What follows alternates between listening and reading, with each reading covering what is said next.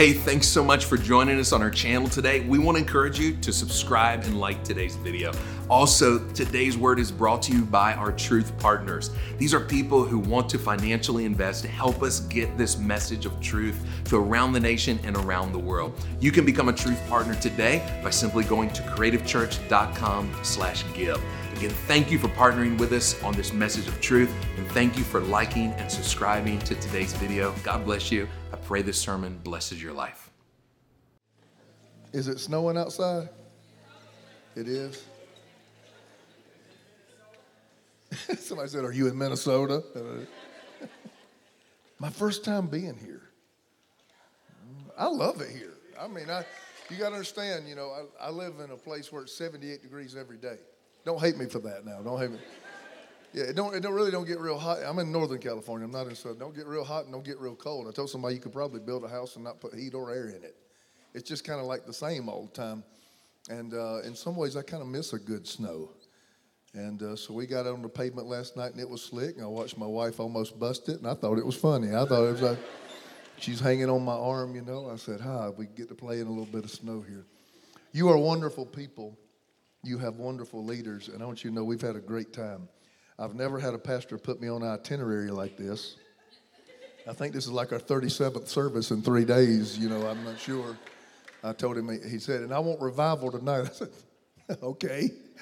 I'm like, okay, just put an IV in my arm and run Red Bull right straight in my vein, you know, when we get in here tonight.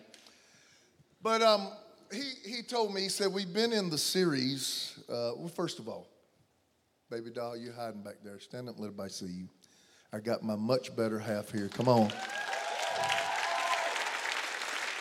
I'm married up. How many men in here you feel like you married up? You might better raise your hand anyway.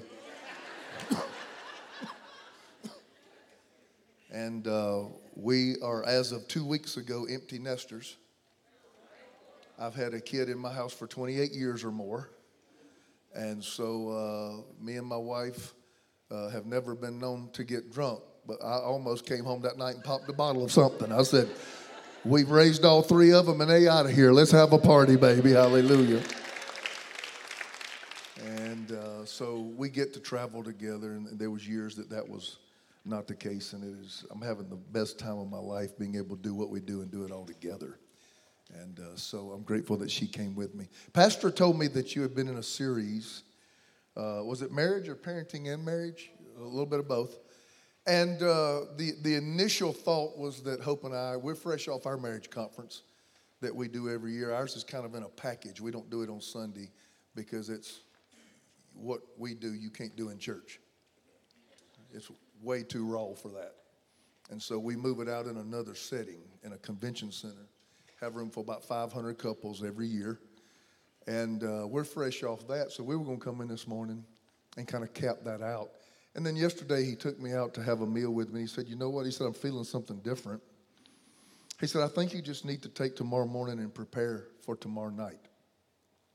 Tonight, y'all don't know me, but I'm a wild Pentecostal. Okay, where I come from, we toss babies and take off shoes and run laps and throw earrings at each other. I mean, we, we just have church where I come from. And so tonight, you know, I kind of just want to get with a group of radical Christians and turn it loose. I would love for you to come back and be with us tonight. I really would. I've got a message I've been sitting on. It's hot, and I've been waiting to speak it. And I believe God's going to do some incredible things that you're going to remember and take with you the rest of your life. This morning uh, is not really anything that would have an altar call or call for a response.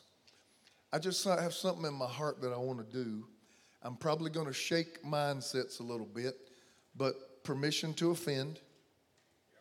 Permission to offend. I'm an equal opportunity offender when I preach. I'll hit everybody before, before it's over with. But I want to push the envelope in an area, and here's where I want to go. As I go and I visit churches, I'm confused. I go to one church and the devil is defeated. I go to another church and we got to fight the devil. I'm confused. Is he, if he's defeated, why am I fighting him? Well, if he's not defeated and I'm fighting him, why did Jesus come? I've even heard it in the same service. The praise and worship leader saying, Come on, we're going to war against the devil. We're going to push him back right now. Lift up your praise. And then the pastor will grab the mic and say, Aren't you glad the enemy's defeated? I'm like, What? I don't know. Is he, is, is he bound or is he loose? Is he defeated or is he not? Am I, am I fighting him or am I not? I hear one person say, You need to fight your battles and fight like a warrior. And I hear, But wait a minute, the battle's the Lord's. I'm like, Wait a minute, do I swing or is God swinging for me? And so the confusion is not out there. That's the confusion in here by churches a lot like the one you're sitting in right now. And there was about a, a, about a year to a year and a half to two years ago. I just went on a journey. I said, you know what? I want to define this. And I said, God, I want you to show me. I, I didn't read anybody's book or anything. It's just me, God, and the Word. And I said, I want you to define it because there needs to be clarity on what our position is as a Christian. And I said, I don't even hear it right coming out of the pulpit. And the Bible says a student becomes like their teacher. If it ain't right on the stage, I know it ain't right in the seat. So I said, we need to look at this thing and define it. And I, as a minister, as a teacher, take responsibility that I waited till I was 54 years old to start defining it. But I just see so much confusion. Here's what I see. Not trying to get theological, but I hear what I call a gospel of dualism. There's this, there's this really good God but yet there's this kind of co equal bad devil. And they are throwing haymakers all day. They are just going at it all day and they are slugging it out, and the prize is you. And if you, they, they don't mean it, that's really not what they believe. But if you listen to the preaching, it's like I got this good guy and I got this bad guy, and I got to help this good one out. And the fact is, that is a gospel of dualism, and that's not the gospel at all. I want to go ahead and clarify something right out of the gate before I even read my scripture. The enemy has been thoroughly and entirely defeated by Jesus Christ on the cross of Calvary. The Bible says that for this reason was the Son of God, this is why God sent him. For this reason was the Son of God manifested that he might destroy the works of the devil. Colossians 3 says that all of the forces of darkness have been overthrown and that God did it publicly as a spectacle and openly mocked them. So not only has Jesus thoroughly won the victory, but made an open spectacle and a mockery of evil for even trying to consider itself a worthy opponent. By the way, I just saw myself spit. I can hit about seven rows deep sometime. So if it lands on your shoulder, just leave it there. You might get healed or something. I don't know what'll happen. Hey, I just want to take a moment and let you know that today's sermon is brought to you by our Truth Partners. If you're interested in being a Truth Partner, simply go to creativechurch.com slash give and select Truth Partners today.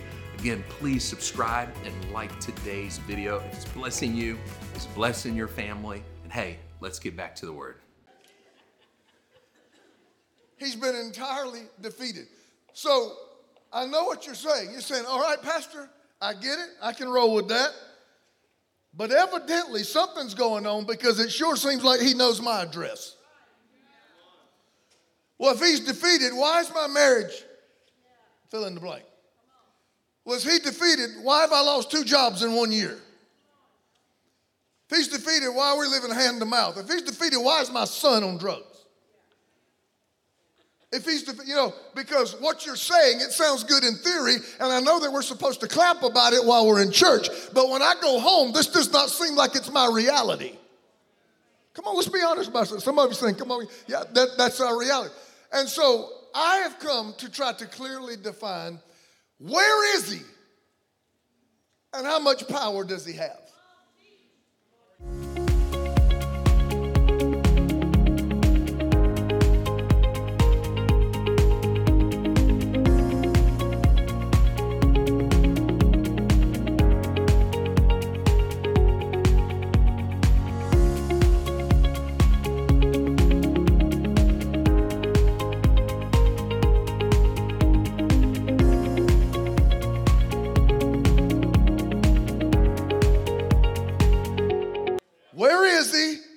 And how much power does he really have? Are you ready to go through this with me?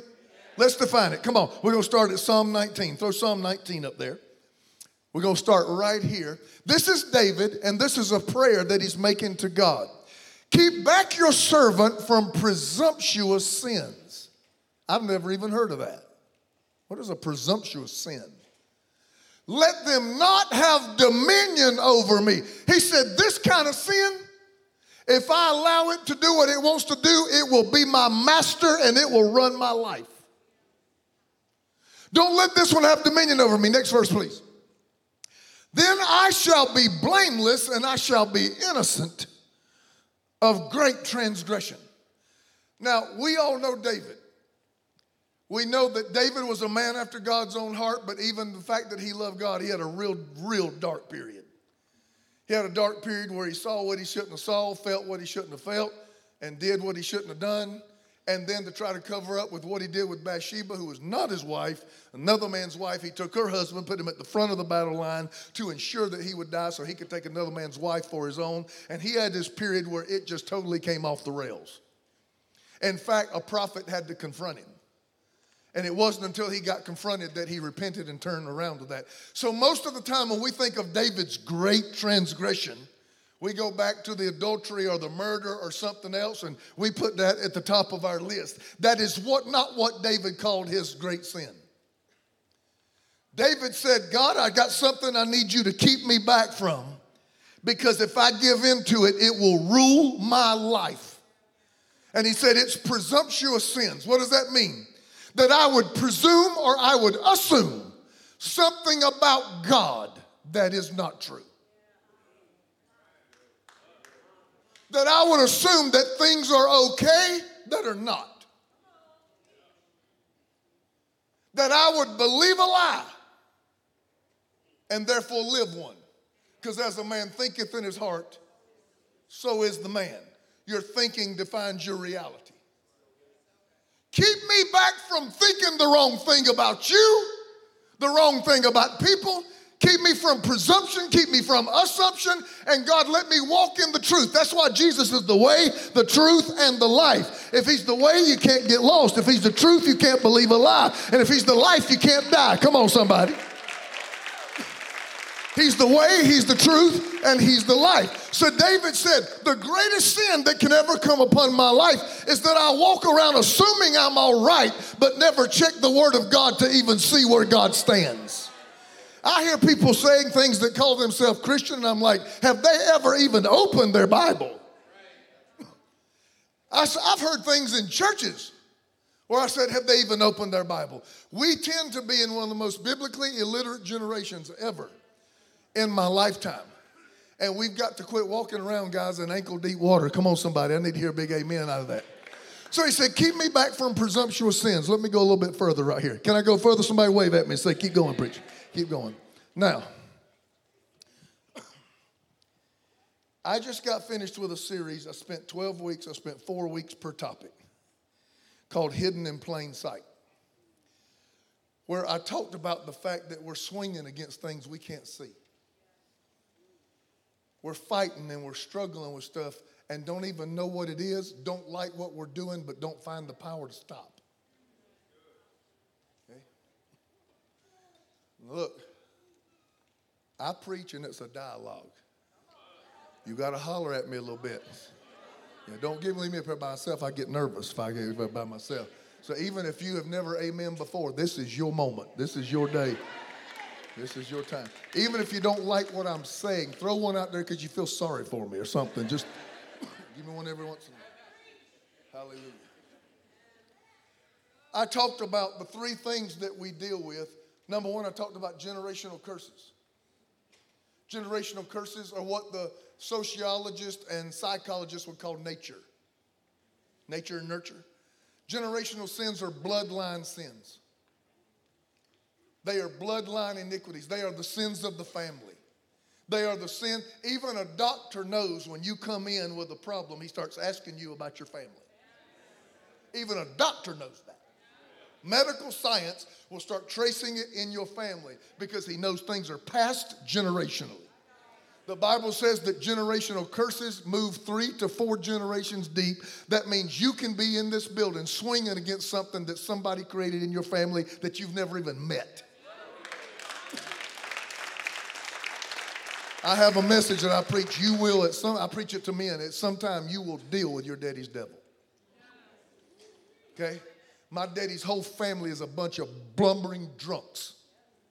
I mean, al- ravaged alcoholic drunks, but I'm not a drunk.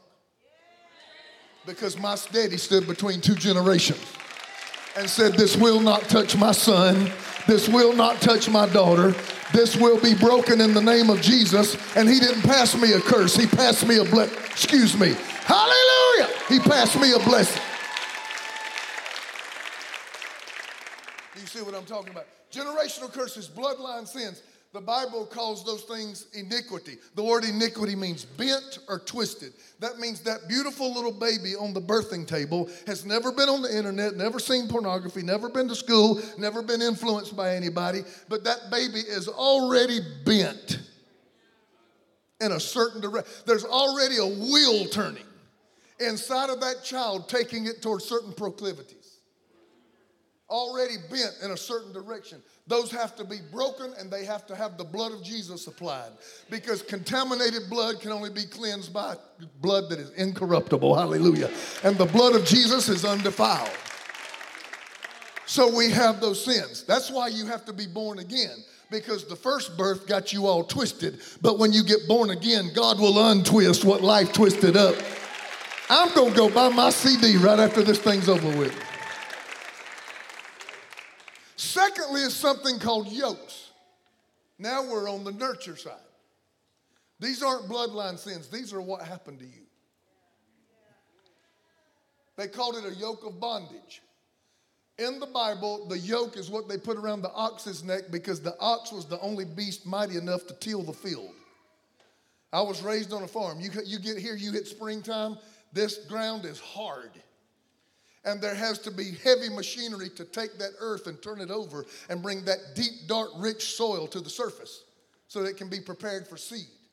When you see that, I worked on a farm for years. When you see that disc go in the ground to pull that heavy dirt up, you all of a sudden see that blue smoke come out of that smokestack because that is a heavy pull. The ox was the only beast mighty enough to do that. They knew they could not control an ox when he was full grown, he was too strong. So they would take a baby ox and yoke its neck. And as the ox grew, all it knew was the yoke. So its life would take on the pattern of the yoke. So that's why the enemy wants to do something to you early. So you're 48, killing your husband for what happened to you when you were eight. You can't sustain a relationship because what happened to you when you were 12. And that's where the abuse and the molestations and the rape, he wants something to happen early. Why do you think he wants to give our kids gender confusion in elementary school? So that they're 50 years old and don't have a clue who they are.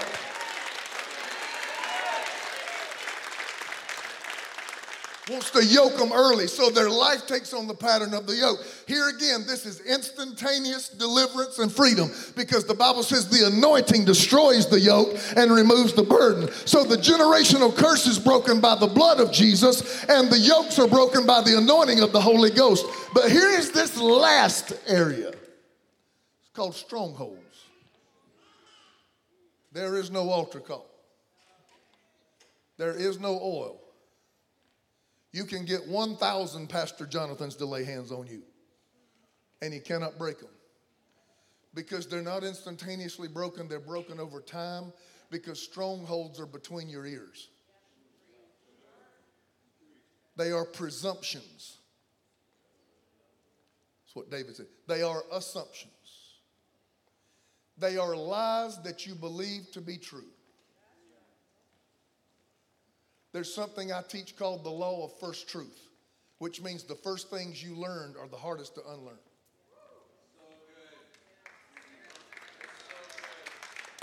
Your grandmother, I'm sure she was a great godly woman, but everything she told you was not true. Hope said, My grandmama used to tell me, Cleanliness is next to godliness. And that's in the Bible. No, it's not. No, it's not. Racism is not a generational curse. It's not a yoke of bondage. It's between the ears and it's asinine. And it has to be uprooted and it has to be pulled out of your mind because you weren't born with it, you were taught it. What I'm talking about? These things happen over time. Poverty mentalities. Don't matter what kind of income you have, you're going to be poor. You're never going to have enough. They could hand you a million dollars and in six months you'd be broke. That is a mindset. Those are strongholds. Okay? The Bible defines a stronghold in 2 Corinthians 10 as anything that exalts itself against the knowledge of God. So when I come up here, Pastor Jonathan comes up here, another speaker comes up here, and we take the microphone and we speak a truth to you. There's something in your mind that starts wrestling it. So when I tell a family that's never owned a house and never been out of debt that God wants to bring you out of debt and He wants to bless you and make you the head and not the tail. He wants to make you above and not beneath. He wants to make you blessed in the city and blessed in the country, blessed coming in, blessed going out. And as soon as I say that, there's that old mindset from your family just starts wrestling and wrestling. And whichever one wins is how you will live. Because as a man, what you have to believe, what you believe to be true will define your reality. You are a house made of thoughts. And David said, Keep me from the great transgression. Don't let me think the wrong ones. Because if I believe lies, I live lies. And I don't want that to happen. Can we go deeper? I preach to the love. Is that can I find any love in here? Any love? Okay. All right. All right. Now, 1 Peter chapter 2. 1 Peter chapter 2. I'm going to tell you what, after these three messages, he better not take me out and buy me no salad. I do not want lettuce. Something must die today that I live.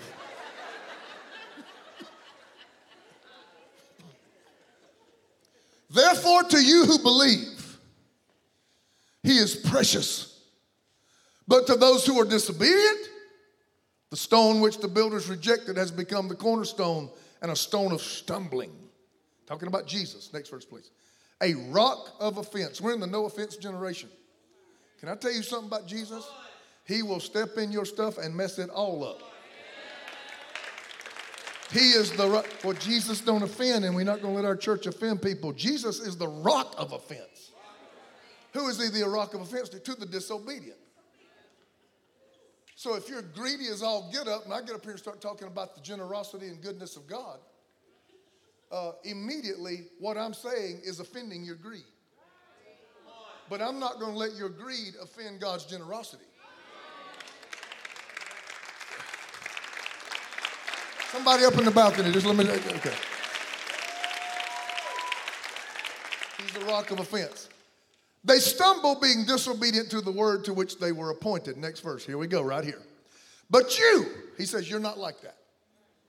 You are a chosen generation, a royal priesthood, a holy nation, his own special people, that you may proclaim the praises of him who called you, next verse, out of darkness into his marvelous light. You are a chosen generation, a royal priesthood, an entirely new nation. This is the message of the kingdom. It's the only message to cure the ills of our culture and our society. People don't realize that when they get born again, you are born into an entirely new nationality. You no longer represent your earthly stuff. There's no whiteness and blackness and brownness and yellowness and purpleness and. No, you have been born and you have to be, to come into a nation, you have to be born in it to become a citizen of it. You are citizens of a whole new nation. You are the first fruits of God's kind of creature. You're not a powdered up, makeup version of your old self. You, all things have passed away and all things have become new. And now you are chosen, you are royal, and you are part of God's race. You are God's ethnicity. And this is the answer to our problems. What's in this room right here? That's the answer to it. You belong to a whole new nation. That's why you had to be born again. That's the only way you're citizens in a nation. Okay? Good preaching right here. Who called you out of darkness into light. Who called you out of darkness into light. Remember, I kind of ended on strongholds and I didn't tie that one up? Darkness in the Bible is not the absence of a light bulb. Light has nothing to do with illuminating a room. In the Bible, light has to do with knowledge. And in the Bible, darkness has to do with ignorance. You are a chosen generation. You are a royal priesthood. You are a holy nation. The King James says a peculiar people. Look at your neighbor say, I'm a little weird. Come on, tell him, say, I'm a little bit weird. I'm a, little, a peculiar nation, a peculiar people, a, a holy nation, a peculiar people to show forth the praises of him who called you out of darkness. In other words, your life, the way you live, should be a praise to God for the fact that God jerked you out of ignorance and put you into knowledge and you will never live out your chosenness. You will never live out your royalty. You'll never live out your peculiarity. And you will never live out God's new nation as long as you're in darkness. So, to function that way, you had to come out of your old thinking. And God has to take you in to his marvelous light. I'm preaching real good right now. Come on. So, my people perish for lack of knowledge. That word perish don't mean the cessation of life. It means cast off restraint and run wild. People that do anything don't know anything. Because once you know the knowledge of God, then the boundaries of your life begin to set in. When you don't have boundaries, your water has nowhere to flow, so your life becomes a swamp. What is water that is alive and has life inside of it? Water that has banks and that has a flow. Anything without banks becomes a swamp, and Ezekiel 47 says there's no life there. My people cast off restraint and anything goes because they are ignorant. Now, ignorance is different than stupidity. If you call me ignorant, I'm all right with that. There's a lot of things I'm ignorant of because ignorance means you just don't know. My two year old teaches me how to run my iPad. I'm in the Silicon Valley now. This is hilarious. God's got a bit in a rocking chair just laughing at me. I can't even run an iPad and I'm in the tech capital of the entire planet. Okay? I'm ignorant of it. If, if you told me what you do or what your company does or what you sell, you'd have to, now tell me about your product. What do you do? I'd, I'd have to get you to define. Well, I'm ignorant of it. I don't know anything about it. Okay? There's sports I don't watch because I don't understand. I'm ignorant of it. Ignorance is different than stupid. If you tell me I'm stupid, we're going to have a little bit of a problem. Because stupid means you're incapable of learning. So now you're talking about my capacity. That bothers me a little bit. I'm ignorant about a lot of things. You're not going to offend me. But I'm not stupid. My people perish and they say anything, they hang out with anybody, they go anywhere, they accept any activity, they embrace any lifestyle because they lack knowledge. And wherever there is darkness and ignorance, something is dying and deteriorating in your life. He has called you out of ignorance into knowledge. Okay? Now, this is the crux of the whole message. Can you go here? I'm to mess with you a little bit. Everybody ain't saying amen. I got to have an amen from everybody. All right, Jude, verse 6. I know Jude is not in your top 10 list. It's not, it don't even have chapters. It's just Jude, verse 6. It's just a half a page in your Bible. Most people don't even know where it is. It's right before Revelation. So I tell people at my church, go to Revelation and take a left. and it's just one little tiny book right before Revelation. I went on this journey to define this out of difficulties in my own life. That's why I can preach this so passionately. I didn't read it in somebody's book. This is not classroom stuff.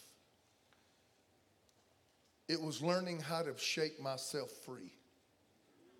I'm tired of reading, He who the Son sets free is free indeed, and you shall know the truth, and the truth shall. I was tired of all this freedom stuff, but knowing I walked around every day with shackles. So, this is my personal journey to define who is my enemy, where is he, and how much power does he have, and how do I overcome him? This verse is where God took me. This is powerful. The angels who did not keep their proper domain. Remember, there was Satan and a third of heaven that was cast out of heaven in the rebellion. Ezekiel, Ezekiel 18, I think, and Isaiah 14 chronicle that. The angels, now demons, who did not keep their proper domain, I think King James says abode, but there it is, but left their own abode, he has reserved in everlasting chains under darkness for the judgment of the great day. He has reserved in everlasting, he's bound to a certain place, he's chained to it, and he cannot get out of its perimeter.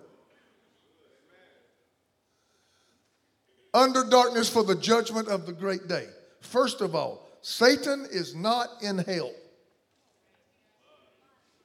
Good preaching, good singing ain't true. I come from the South, you know, we hoot. All the demons in hell. Ah! Y'all ain't never been to a church like that. And so you letting the white skin fool you today.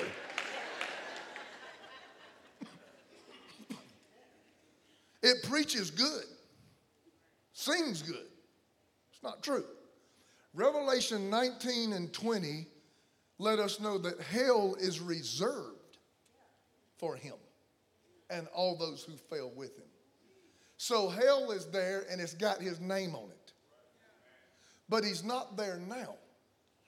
So when they did not keep their proper domain, which was to be with God in heaven, they were cast out. Well, where did he cast him? Because all you got's heaven and earth. They're not in the earth, and they got cast out of heaven, and they're not in hell. I got your attention now. Where are they? I, I, don't, I don't know about Minnesota, so I don't want to speak out of darkness, out of ignorance. I know in the Carolinas, where I spent most of my life, and across different places, especially in the Midwest, they have Indian reservations. A reserve, a property marked off with boundaries by the government of the United States for a group of people to live within that perimeter, and inside that reservation, the laws are different. If you don't believe me, you try to open up a casino. That's a reserve.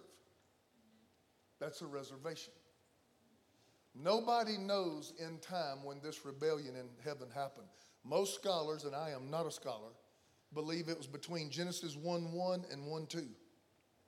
Because the Bible says, In the beginning, God made the heavens and the earth. And God, and uh, God is the giver of everything perfect and good. Every good and perfect gift comes from God. But verse 2 says, And the earth was without form and void, and darkness covered the face of the deep. Something happened. God created it, and then something's got to be fixed. So there was a rebellion in heaven. God made a reservation,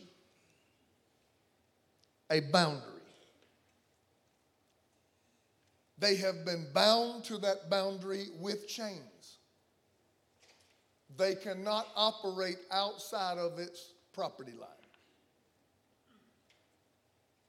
God took all the one third that fell from heaven and locked them with chains inside of a reservation in darkness, in ignorance.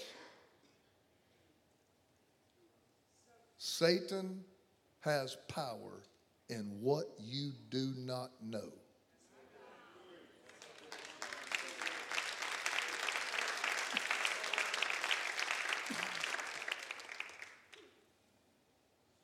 I want you to understand how profound this is.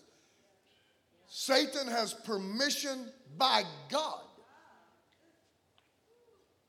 A reservation is governmental per- permission.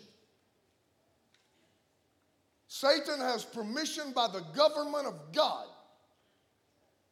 to traffic, function, and operate within these boundaries. What is it? People's ignorance. The enemy has power in what you do not know. It happened this way with Peter. Jesus said, Who do men say that I am? Some say you're Jeremiah, some say you're Elijah, some say you're one of the prophets. Peter spoke up and said, No, you're not those guys. He said, You're the Son of God. You're the Christ. You are God's only begotten Son. You're not a man, you're from God. And Jesus stopped and said, Blessed are you, Simon, for flesh and blood didn't reveal this to you. You didn't learn this around the campfire. You just heard from God. My Father revealed this to you. Look at the next statement. And the gates of hell shall not prevail against you. In other words, he said, now that God has turned on the light and you know who I am, evil cannot come against you. So where you have revelation, nothing can come against you. Where you're ignorant, you're vulnerable. So if you get a diagnosis from the doctor and they say, We have no treatment for this, and you know nothing about healing, you're vulnerable. You stand at the, an altar in front of a preacher and say, I do, and you've never read, read Ephesians 5 and know how a couple are supposed to function, your marriage is vulnerable. You know nothing about God's economy your money is in trouble. Because God gave Satan permission to function in what we do not know. Now, what does this mean to us? This means our whole reason for how we choose a church now has to change. It's not the best stuff. It's not the most foo foo. It's not who's gimmicky. It's not who can blow me away. If you can pull me out of darkness and take me into light, I'll meet with you in a barn. I'll put on a coat if there's no heater. I'll put on a tank top if there's no air conditioner. I'll sit on a hay bale. Just don't leave me in my darkness.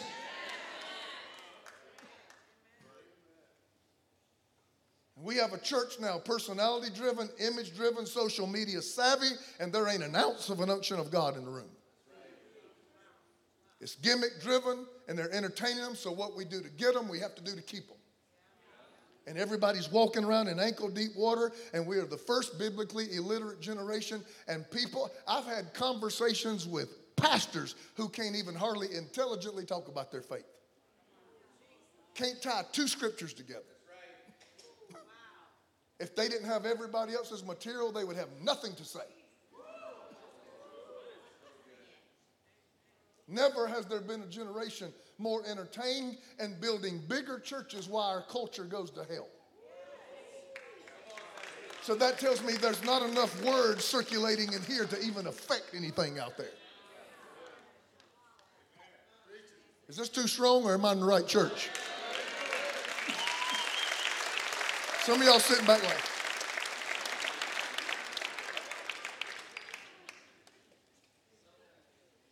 I'm not mad, I'm passionate. I'm passionate. And I attack that pulpit every Sunday with I got to pull them out. I got to pull them out. There's going to be some form of darkness today that's going to let them go. Hallelujah. I feel the Spirit of God in this room even as I'm speaking right now. One more scripture. I got five minutes. Let me land this plane. One more scripture. You believe I can do it in five minutes? Say amen. You enjoying this? Say amen. You're bored, shout amen.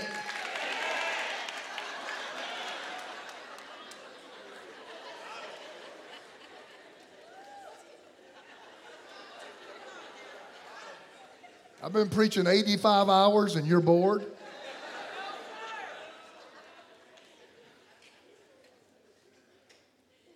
Luke 11. Luke 11.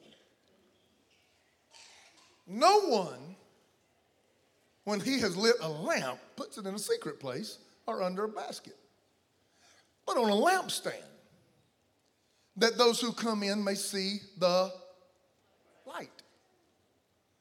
It's all about seeing the light. It's about removing the darkness and seeing the light. Next verse. The lamp of the body is the eye. Ah, uh, wish I had some time. Therefore, when your eye is good, your whole body is full of light, but when your eye is bad, your whole body is full of darkness. Be careful what you put in front of you because what you put in front of you tends to get in you.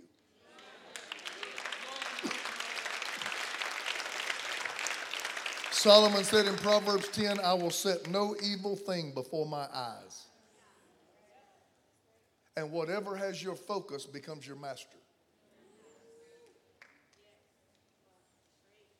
Therefore, take heed that the light which is in you is not dark. What does that even mean? This is Jesus talking. Take heed means be careful, be watchful, pay attention to this. Pay attention to this, guys. Make sure that the light you have is not darkness. Make sure that where you have taken your position and what you believe is not a lie.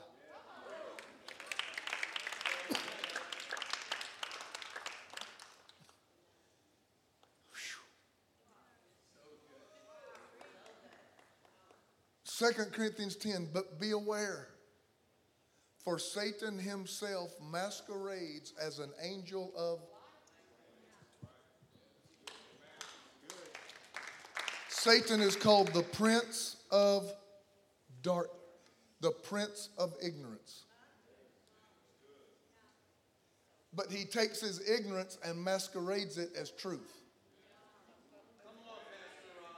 Make sure the light in you be not his stuff. Do you now see how this thing's coming together? These are strongholds. And the Word of God is the only thing. That's why Ecclesiastes says there's a time to plant and there's a time to uproot what has been planted. And it is hard to unlearn first truth. It is hard to unlearn what grandpa taught you while y'all fishing It's hard to unlearn that stuff. But the fact is, as great a man as he may have been, is it true? Because whatever you believe begins to define your reality. I believe God's done something in this place. Can we clap for Jesus right now? Hey, if this sermon blessed you and your family, I want to encourage you to be a truth partner. You can do that by simply going to creativechurch.com slash give and partnering with us to help get this message of truth out to more people in our nation and around the world. It is our truth partners that make this a reality. Again, thank you for subscribing to our channel. Thank you for liking today's video. We'll see you back here on the channel real soon.